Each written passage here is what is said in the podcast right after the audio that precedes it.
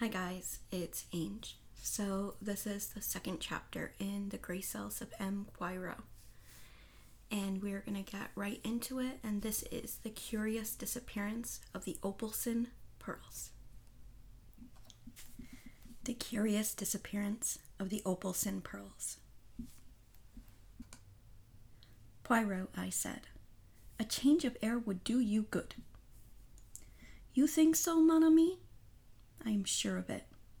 Eh, eh, said my friend, smiling. It is all arranged then. You will come? Where do you propose to take me? Brighton. As a matter of fact, a friend of mine in the city put me on to a very good thing, and, well, I have money to burn, as the saying goes. I think a weekend at the Grand Metropolitan would do us all the good in the world. Thank you. I accept most gratefully. You have the good heart to think of an old man, and the good heart it is, at the end, worth all the little grey cells. Yes, yes, I who speak to you am in danger of forgetting that sometimes. I did not quite relish the implication.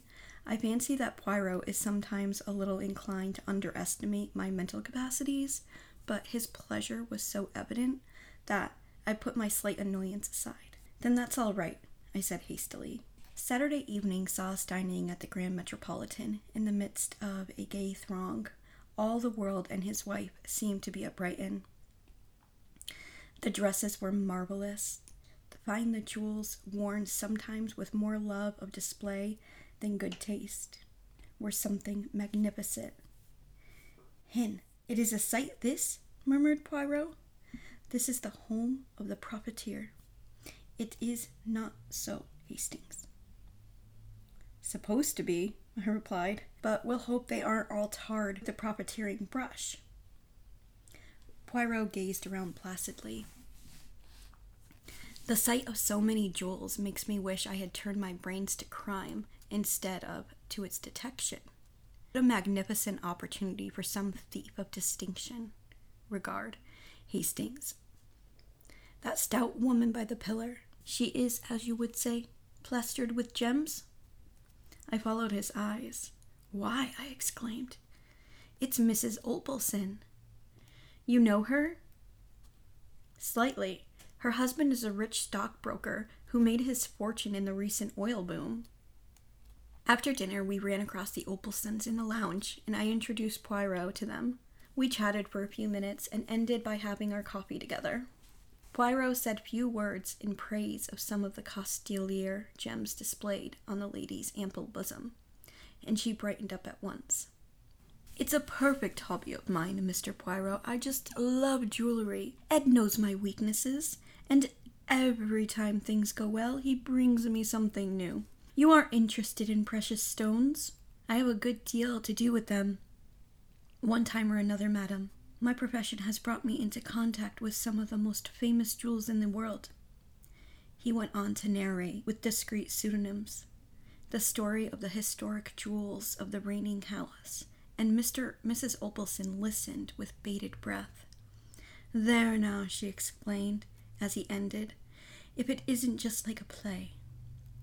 You know, I've got some pearls of my own that have a history attached to them.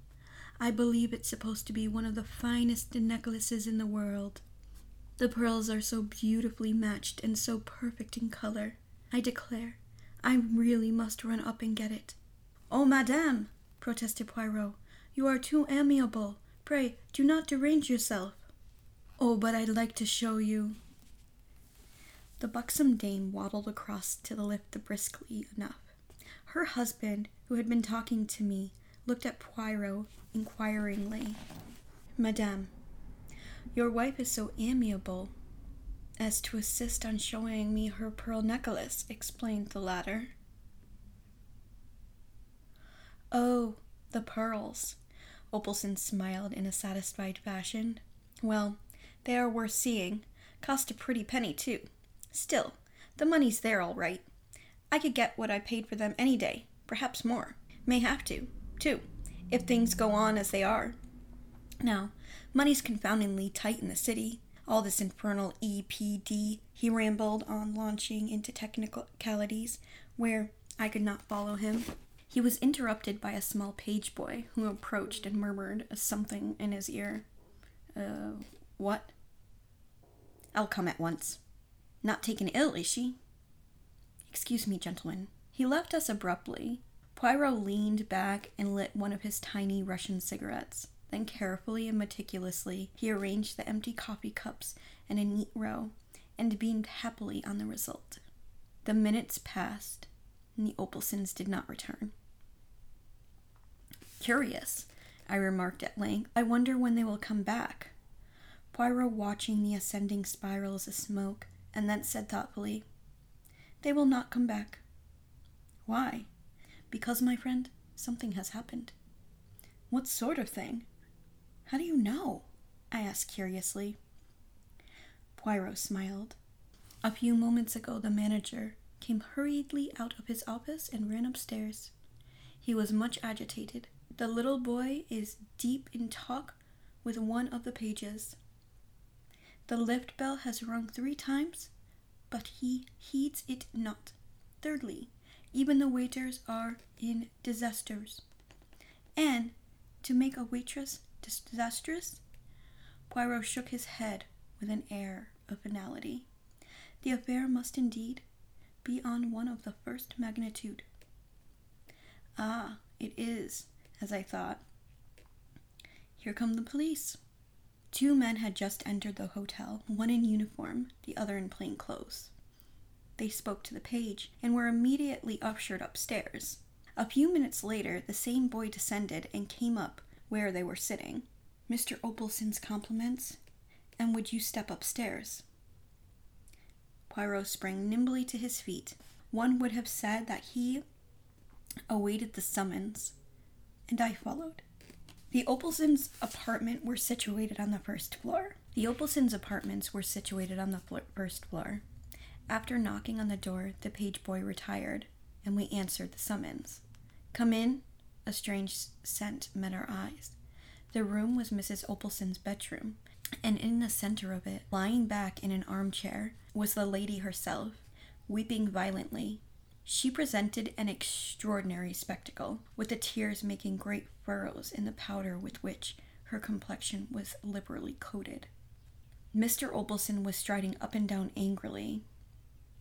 The two police officials stood in the middle of the room, one with a notebook in hand, and a hotel chambermaid, looking frightened to death, stood by the fireplace, and on the other side of the room, a French woman, obviously Mrs. Opalsen's maid, was weeping and wringing her hands with an intensity of grief that rivaled that of her mistress. Into this pandemonium, into this pandemonium stepped Poirot, neat and smiling, immediately with an energy surprising in one of her bulk. Mrs. Opalsen sprang from her chair towards him. There now, Ed may say what he likes, but I believe in luck. I do. It was fated. I should meet you the way I did this evening, and I've feeling that if you can't get my pearls back, then nobody can. Come yourself, I pray of you, madame. Poirot patted her hand soothingly. Reassure yourself. All will be well. Hercule Poirot, Hercule Poirot will aid you. Mr. Opalsen returned to the police inspector. There will be no objection to my, uh, calling in this gentleman, I suppose. None at all, sir, replied the man civilly, but with complete indifference. Perhaps now your lady's feeling better. She'll just let us have the facts. Mrs. Opalsen looked helplessly at Poirot. He led her back to her chair. Seat yourself, madame, and recount to us the whole history without agitating yourself. Thus abjured, Mrs. Opalsen dried her eyes gingerly and began. I came upstairs after dinner to fetch my pearls from Mr. Poirot here to see. The chambermaid and Celestine were both in the room as usual. Excuse me, madame, but what do you mean by as usual? Mr. Opalsen explained. I make it a rule that no one is to come into this room unless Celestine the maid is there also. The chambermaid does the room in the morning while Celestine is present, and comes in after dinner to turn down the beds under the same conditions. Otherwise, she never enters the room. Well, as I was saying, continued Mrs. Opalsen, I came up. I went to the dresser here. She indicated the bottom right hand drawer of the knee hole dressing table, took out my jewel case, and unlocked it. It seemed quite as usual, but the pearls were not there. The inspector had been busy with his notebook. When had you last seen them? he asked. They were there when I went down to dinner. You are sure? Quite sure. I was uncertain whether to wear them or not, but in the end I decided on the emeralds and put them back in the jewel case. Who locked up the jewel case? I did. I wear the key on a keychain around my neck. She held it up as she spoke. The inspector examined it and shrugged his shoulders. The thief must have a duplicate key. No difficult matter. The lock is quite a simple one. What did you do after you locked the jewel case? I put it back in the bottom drawer where I always keep it. You didn't lock the drawer? No, I never do. My maid remains in the room till I come up, so there's no need. The inspector's face grew grayer. Am I to understand that the jewels were there when you went down to dinner, and that since then the maid has not left the room? Suddenly, as though the horror of her own situation for the first time burst upon her, Celestine uttered a piercing shriek and flinging herself upon Poirot, poured out a torrent of incoherent French. The suggestion was infamous that she would be suspected of robbing Madame. The police were well known to be of a stupidity incredible, but Monsieur, who was a Frenchman, a Belgian, interjected Poirot, but Celestine paid no attention to the correction, and Monsieur would not stand by to see her falsely accused, while that infamous chambermaid was allowed to go scot free. She, Celestine, had never liked her. A bold, red faced thing. A born thief. She, Celestine, had said from the first that she was not honest, and had kept a sharp watch over her too when she was when she was doing Madame's room. Let those idiots of a policeman search her as if they did not find Madame's pearls on her it would be very surprising. Although this harangue was uttered in rapid and violent French, Celestine had interlarded it with a wealth of gesture, and the chambermaid realized at least a part of her meaning. She reddened angrily. If that foreign woman is saying I took the pearls, it's a lie, she declared heatedly. I never so much as saw them. Search her, screamed the other. You will find it as I say. You're a liar. Do you hear? said the chambermaid, advancing upon her. Stole him yourself, and want to put it on me. Why, I was only in the room about three minutes before the lady came up, and then you were sitting here the whole time, as you always do, like a cat watching a mouse. The inspector looked across inquiringly at Celestine. Is that true? Didn't you leave the room at all? I did not actually leave her alone, admitted Celestine reluctantly, but I went into my own room through the door here twice once to fetch a reel of cotton and once for my scissors. She must have done it then. You wasn't gone a minute, retorted the chambermaid angrily. Just popped out and in again. I'm glad if the police would search me. I've nothing to be afraid of. At this moment, there was a tap at the door. The inspector went to it. His face brightened when he saw who it was. Ah, he said, that's rather fortunate. I sent for one of our female searchers, and she's just arrived. Perhaps if you wouldn't mind going into the room next door. He looked at the chambermaid, who stepped across the threshold with a toss of her head. The searcher followed her closely. The French girl had sunk sobbing into a chair. Poirot was looking round the room, the main features of which I have made by a clear sketch. The book has a picture of the of the of the room. It has like a wardrobe, a dressing table, a bed, a chest of drawers, and the maid's room. There is a dressing table, a chest of drawers, a bed, and it's much smaller. And then there's the hallway. Where does that door lead? he inquired, nodding his head toward the one by the window. Into the next apartment, I believe, said the inspector. It's bolted, Anyway, on this side. Poirot walked across to it and tried it, and then drew back the bolt and tried it again. And on the other side as well, he remarked. Well, that seems to rule out that. He walked over to the window, examining each of them in turn, and again, nothing. Not even a balcony outside. Even if there were, said the inspector impatiently, I don't see how that would help us. If the maid never left the room. Evidemment, said Poirot, not disconcerted, as Mademoiselle is positive she did not leave the room. He was interrupted by the appearance of the chambermaid and police searcher, said the latter laconically.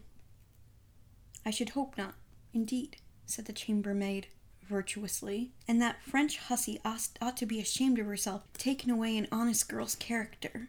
There, there, my girls, that's all right, said the inspector, opening the door. Nobody suspects you.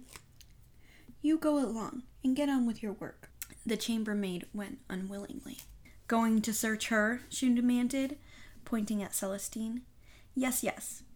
He shut the door on her and turned the key. Celestine accompanied the searcher into the small room in her turn. A few minutes later, she also returned. Nothing had been found on her. The inspector's face grew graver. I'm afraid I'll have to ask you to come along with us all the same, miss. He turned to Mrs. Opalsen. I'm sorry, madame, but all the evidence points that way. If she's not got them on her, there's hidden somewhere uh, about that room. Celestine uttered a piercing shriek and clung to Poirot's arm. The latter bent and whispered something in the girl's ear. She looked upon him doubtfully. Si, si, mon opine. I assure you, it's better to not resist. Then he turned to the inspector. You permit, monsieur, a little experiment, purely for my own satisfaction? Depends on what it is, replied the police officer, noncommittally. Poirot addressed Celestine once more. You have told us that you went into the room to fetch a reel of. Depends on what it is, replied the police officer noncommittally. Poirot addressed Celestine once more. You have told us that you went into the room to fetch a reel of cotton. Whereabouts was it? On top of the chest of drawers, monsieur. And the scissors? They also. Would it be troubling you too much, mademoiselle, to ask you to repeat those two actions? You were sitting here with your work, you say? Celestine sat down, and then, at a sign from Poirot, rose, passed it into the adjoining room, took up an object from the chest of drawers, and returned. Poirot divided his attention between the movements and a large turn up of a watch which she held in the palm of his hand. Again, if you please, mademoiselle. At the conclusion of the second performance, he made a note in his pocketbook and returned the watch to his pocket. Thank you, mademoiselle. And you, monsieur? He bowed to the inspector for your courtesy. The inspector seemed somewhat entertained by the excessive politeness. Celestine departed in a flood of tears accompanied by the woman and the plain-clothes official. Then, with a brief apology to Mrs. Opalsen, the inspector set to work to ransack the room. He pulled out drawers, opened cupboards, completely unmade the bed, and tapped the floor. Mr. Opalsen looked on skeptically. You really think you will find them? Yes, sir, it stands to reason. She hadn't time to take them out of the room. The ladies discovering the robbery so soon upset her plans. No, they're here, right enough. One of the two must have hidden them, and it's very unlikely for the chambermaid to have done so. More than unlikely. Impossible, said Poirot quietly. Eh. The inspector stared. Poirot, smiling modestly, I will demonstrate. Hastings, my good friend, take my watch in your hand. With care. It is a family heirloom. Just now, I timed Mademoiselle's movements. Her first absence from the room was, was of 12 seconds, her second of 15. Now, observe my action. Madame will have the kindness to give me the key of the jewel case. I thank you, my friend Hastings will have the kindness to say, Go.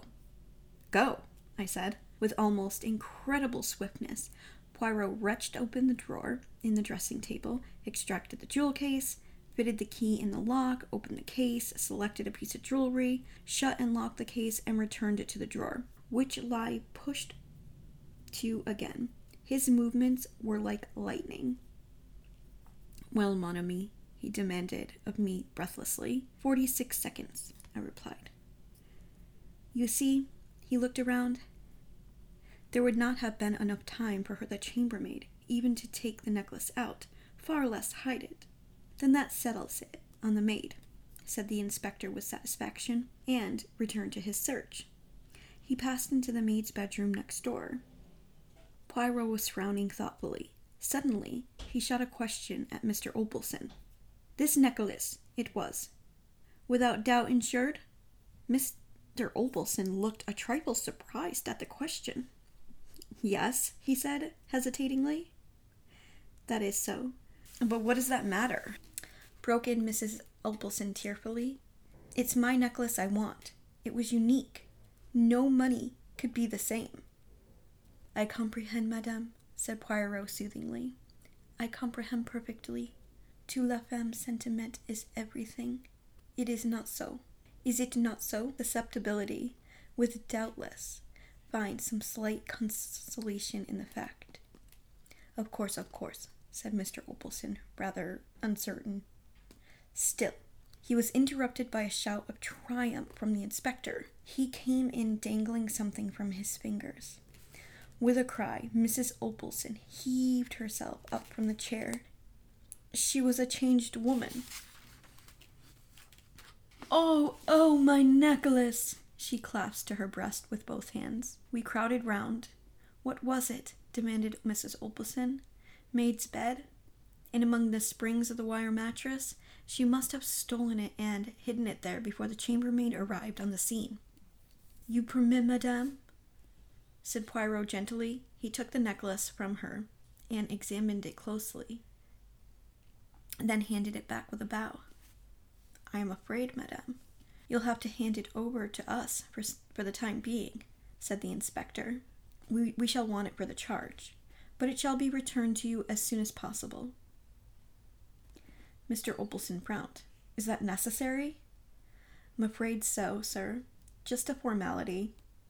Oh, let him take it, Ed, cried the wife. I'd feel safer if he did. I shouldn't sleep a wink thinking someone else might try and get a hold of it. That wretched girl and I would never have believed it of her. There, there, my dear. Don't. Don't take on so. I felt a gentle pressure on my arm. It was Poirot. Shall we slip away, my friend? I think our services are no longer needed. Once outside, however, he hesitated, and then, much to my surprise, he remarked, I should rather like to see the room next door. The door was not locked, and we entered. The room, which was a large double one, was unoccupied. Dust lay about rather noticeably, and my sensitive friend gave a characteristic grimace as he ran his finger round a rectangular mark on a table near the window. The service leaves to be desired, he observed dryly. He was staring thoughtfully out the window and seemed to have fallen into a brown study. Well, I demanded impatiently, what did we come in here for? He started. Je vous demande pardon, mon ami. I wish to see the door was really bolted on this side also. Well, I said, glancing at the door, which communicated with the room we had just left. It's bolted. Poirot nodded. He still seemed to be thinking, and anyway, I continued, What does it matter? The case is over. I wish you'd have more chance of distinguishing yourself, but it was the kind of case that even a stiff backed idiot like the inspector, couldn't go wrong. Poirot shook his head. The case is not over, my friend. It will not be over until we find out who stole the pearls. But the maid did. Why do you say that? Why, I stammered. They were found, actually in her mattress. Ta ta ta, said Poirot impatiently. Those were not the pearls. What? Imitation, mon ami. The statement took my breath away. Poirot was smiling placidly. The good inspector obviously knows nothing of jewels, but presently there will be a fine hullabaloo. Come, I cried, dragging at his arm. Where? We must tell the Opalsens at once. I think not. But that poor woman. Ah bien, that poor woman, as you call her, will have a much better night believing the jewels to be safe. But the thief may escape with them. As usual, my friend, you speak without reflection. How do you know that the pearls Mrs. Opalsen locked up so carefully tonight were not the false ones, and that the real robbery did not take place at a much earlier date? Oh, I said, bewildered. Exactly, said Poirot, beaming. We start again. He led the way out of the room, paused a moment as though considering, and then walked down to the end of the corridor, st- stopping outside the small den where the chamber chambermaids and valets of the respective floors congregated. One particular chambermaid seemed to be holding a small court there, and to be retelling her late experiences to an appreciative audience. She stopped in the middle of a sentence. Poirot bowed with his usual politeness. Excuse that I derange you, but I shall be obliged if you will unlock for me the door of Mr. Opalsen's room. The woman rose willingly, and we accompanied her down the passage again. Mr. Opalsen's room was on the other side of the corridor, its door facing that of his wife's room. The chambermaid unlocked it with the pass key, and we entered. As she was about to depart, Poirot, one moment. Have you ever seen among the effects of Mr. Opalsen's a card like this? He held out a plain white card, rather highly glazed and uncommon in appearance. The maid took it and scrutinized it carefully. No, sir, I can't say I have. But anyway, the valet has most to do with gentlemen's rooms. I see. Thank you. Poirot took back the card. The woman departed, and Poirot appeared to reflect a little. Then he gave a short, sharp nod of the head. Ring the bell, I pray you, Hastings, three times for the valet. I obeyed, devoured with curiosity. Meanwhile, Poirot had emptied the waste paper basket on the floor and was swiftly going through its contents. In a few moments, the valet answered the bell. To him, Poirot put the same question and handed him the card to examine. But the response was the same. The valet had never seen a card of that particular quality among Mr. Opalsen's belongings. Poirot asked them, and he withdrew, somewhat unwillingly, with an inquisitive glance at the overturned wastepaper basket and the litter on the floor. He, he could hardly have helped overhearing Poirot's thoughtful remark as he bundled the torn papers back again. And the necklace was heavily insured. Poirot, I cried, I see. You see nothing, my friend, he replied quickly, as usual. Nothing at all. It is incredible, but there it is. Let us return to our own apartments. We did so in silence. Once there, to my intense surprise, Poirot effected a rapid change of clothing. I go to London tonight, he explained. It is imperative. What? Absolutely. The real work, that of the brain. Ah, those brave little gray cells. Is it done? I go to seek the confirmation. I shall find it impossible to deceive Hercule Poirot. You'll come a cropper one of these days, I observed, rather disgusted by his vanity. Do not be enraged, I beg of you, mon ami. I count on you to be do me a service of your friendship. Of course, I said eagerly, rather ashamed of my morseness. What is it? The sleeve of my coat that I have taken off. Will you brush it? See you? A little white powder has clung to it. You, without doubt, observe me run my finger round the drawer of the dressing table? No, no, I didn't. You should observe my actions, my friend. Thus, I obtained the powder on my finger, and being a little overexcited, I rubbed it on my sleeve. An action without method, which I deplore. False to all my principles. But what was the powder? I asked, not particularly interested in Poirot's principles. Not the poison of the Borgias, replied Poirot, with a twinkle. I see your imagination mounting. I shall say it was French chalk. French chalk? Yes. Cabinet makers use it to make drawers run smoothly. I laughed. You old sinner. I thought you were working up to something exciting. Au revoir, my friend. I save myself. I fly. The door shut behind him. With a smile, half of derision, half of affliction, I picked up the coat and stretched out my hand for the clothes brush. The next morning, hearing nothing from Poirot, I went for a stroll, met some old friends, and lunched with them at the hotel. In the afternoon, we went for a spin. A punctured tire delayed us, and it was past eight when I got back to the Grand Metropolitan. The first sight that met my eyes was Poirot, looking even more diminutive than usual, sandwiched between the Opalsens, beaming in a state of placid satisfaction. Mon ami Hastings! he cried and sprang to meet me. Embrace me, my friend. All has marched to a marvel. Luckily, the embrace was merely figurative. Not a thing one is always sure of with Poirot. Do you mean? I began. Just wonderful, I call it, said Mrs. Opalsen, smiling all over her fat face. Didn't I tell you, Ed, that if you couldn't get back my pearls, nobody would? You did, my dear, you did, and you were right. I looked helplessly at Poirot, and he answered the glance. My friend Hastings is as you say in England, all at the seaside. Seat yourself, and I will recount to you all the affair that has so happily ended. Ended? But yes, they are arrested. Who are arrested? The chambermaid and the valet, parbleu. You did not suspect? Not with my parting hint about the French chalk. You said cabinet makers used it. Certainly they do, to make drawers slide easily. Somebody wanted that drawer to slide in and out without any noise. Who could that be?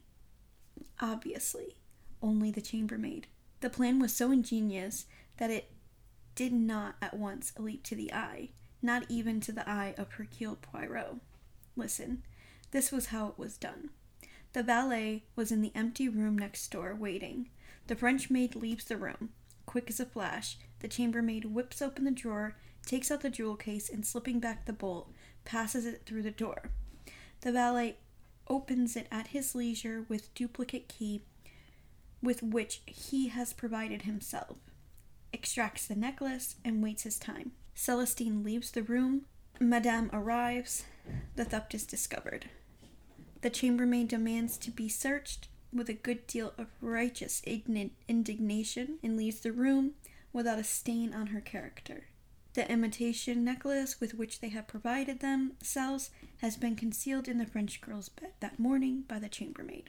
A master stroke. Aye. But what did you go to London for? You remember the card? Certainly, puzzled me, and puzzles me still, I thought. I hesitated delicately, glancing at Mr. Opalsen. Poirot laughed heartily.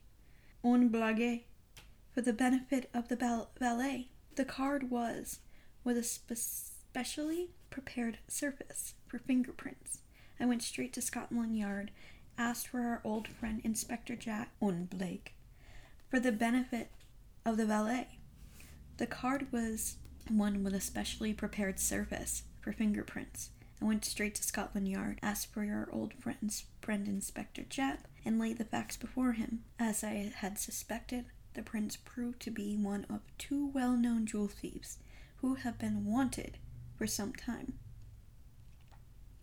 Japp came down with me. The thieves were arrested, and the necklace was discovered in the valet's possession. A clever pair. But they failed in method. Have I not told you? Hastings, at least thirty six times, that without method. At least thirty six thousand times, I interrupted. But where did their method break down? Mon ami, it was a good plan to take place as chambermaid or valet, but you must not shirk your work. They left an empty room undusted, and therefore, when the man put down the jewel case on the little table near near the communicating door, it left a square mark. I remember, I cried. Before I was undecided. Then I knew. There was a moment of silence. And I got my pearls, said Mrs. Opalsen, in sort of a Greek chorus. Well, I said, I'd better have some dinner. Poirot accompanied me. This ought to mean kudos for you, I observed. Pas du tout, replied Poirot tranquilly. Japp and the local inspector will divide the credit between them, but he tapped his pocket. I have a check here from Mr. Opalsen. And how you say, my friend, this weekend has not gone according to plan. Shall we return here next weekend? At my expense this time? So that was the curious disappearance of the Opalsen's pearls. I hope you all enjoyed it, and I will see you all again soon.